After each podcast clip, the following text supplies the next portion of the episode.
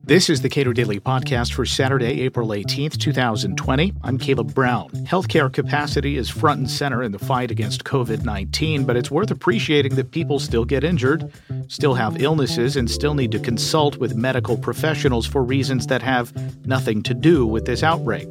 Telemedicine can fill some of those gaps. Cato Senior Fellow Jeff Singer is a physician. We spoke this week about what regulators are doing and not doing to get out of the way of telemedicine. In a global pandemic, when people are broadly advised to stay home and where even the most incidental contact can risk exposure, um, what is the role of telemedicine? Well, we're learning in this pandemic that telemedicine is crucial um, as patients are unable to visit their doctors uh, without risking getting infected while in their waiting rooms, uh, while doctors are asking all but the most uh, urgent medical needs to to be done long distance. This allows people to be able to visit with their doctors, follow up with their doctors without having to physically be in in in their office. Uh, so many things that doctors can do don't necessarily require the actual physical presence of the patient. Of course, sometimes you need to physically examine the patient, but a great majority of the time you, you, you could do a lot of what you need to do by a- accessing their vital signs and taking a good history and sometimes just looking at things visually. So telemedicine provides uh, great opportunities to provide healthcare without you having to go into the doctor's office. And more importantly, uh, it pro- provides access to healthcare uh, for people who uh, are, are remote from doctors or have disabilities that make it very difficult for them to get to doctors. If you live in a remote rural area, you could using telemedicine, uh, visit with the most uh, sophisticated medical consultants in the world using telemedicine. So uh, we're learning and using this more than ever before.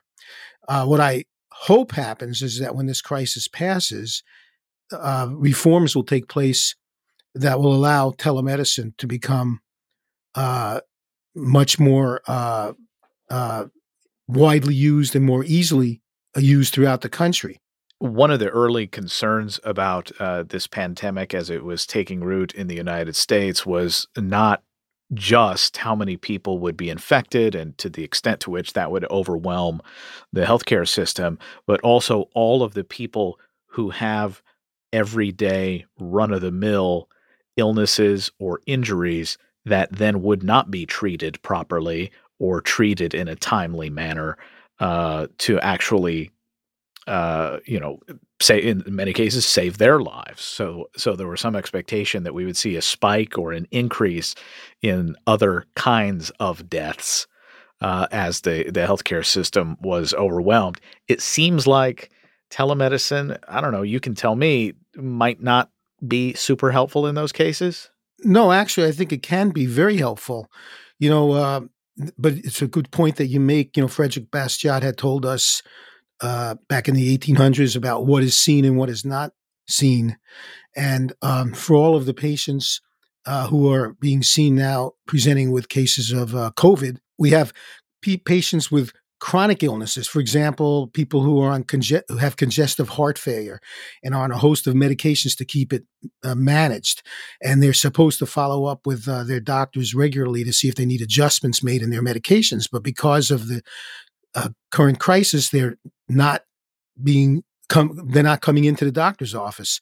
So um, they could suddenly be developing increasing uh, fluid retention and swelling of the ankles and shortness of breath and uh, this is not getting noted by their doctors um, so when later on these people could decompensate and show up in the emergency room and, and marked florid congestive heart failure, that's just one example. Or you see this, of course, with chronic obstructive pulmonary disease. There are a whole host of chronic illnesses that need regular follow-ups with their doctor because they're constantly needing to be adjusted and tweaked uh, in their management and these people are missing their appointments so it's a real concern as to how many of these people uh, might wind up being other victims of this pandemic.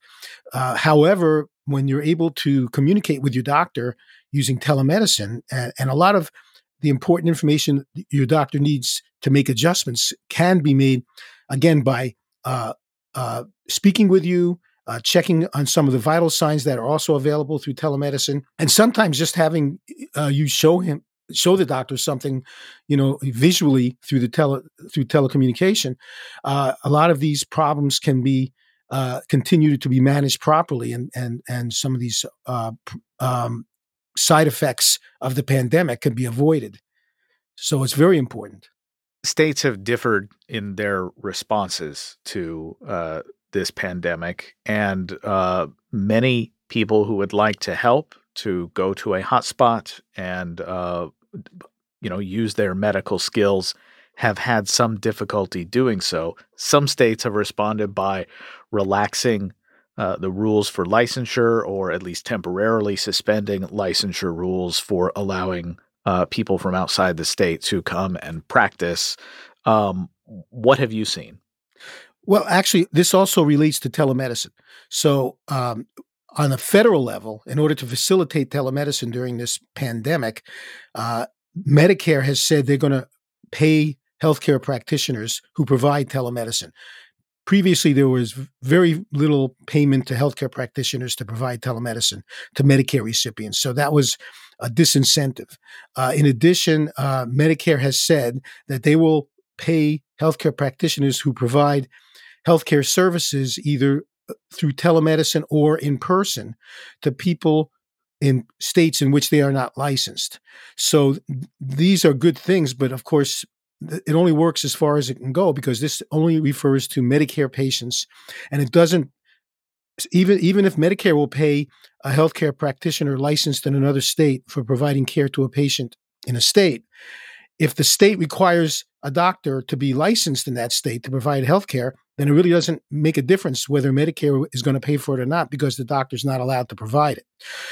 And that's why reform to telemedicine is so important because um, under current l- rules, states permit telemedicine within state the state, but not interstate.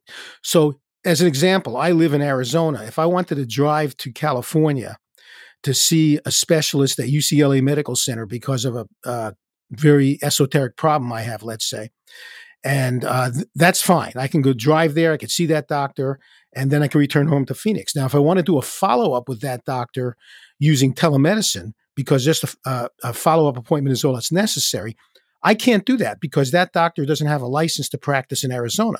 So the only doctors in Arizona who could give me telemedicine are doctors licensed within Arizona. Now, that's a real obstruction to the development of telemedicine. The, the, the way to, to address this is through uh, legislation uh, on a national level that would say the locus of care, that's the term used, is, is defined as the state in which the healthcare practitioner is licensed, as opposed to the state in which the patient resides. And that's completely in keeping with the uh, proper interpretation of the Commerce Clause in the Constitution because the, the, the Congress has the right to regulate inter, interstate commerce.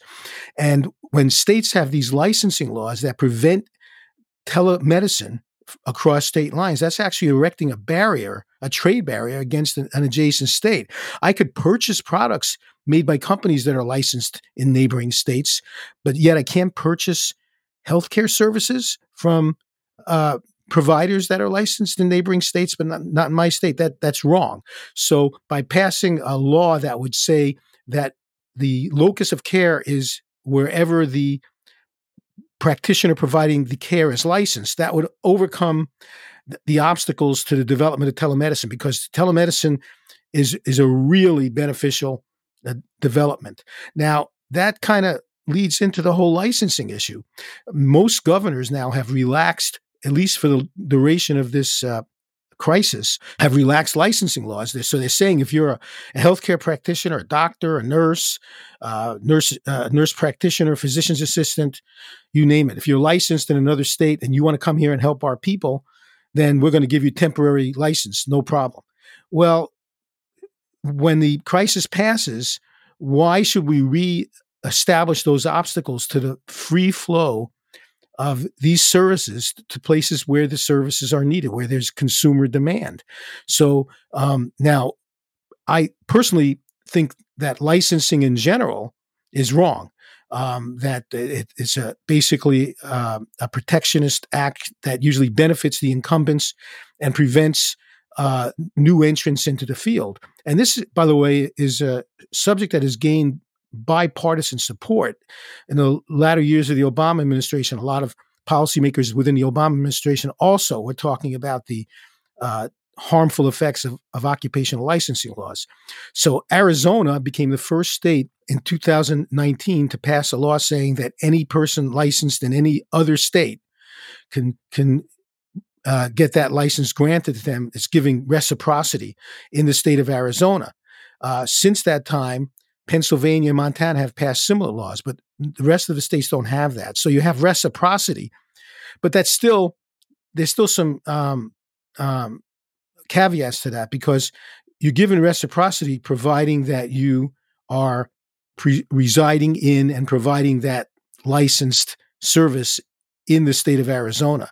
So even Arizona's reciprocity law doesn't address the telemedicine issue.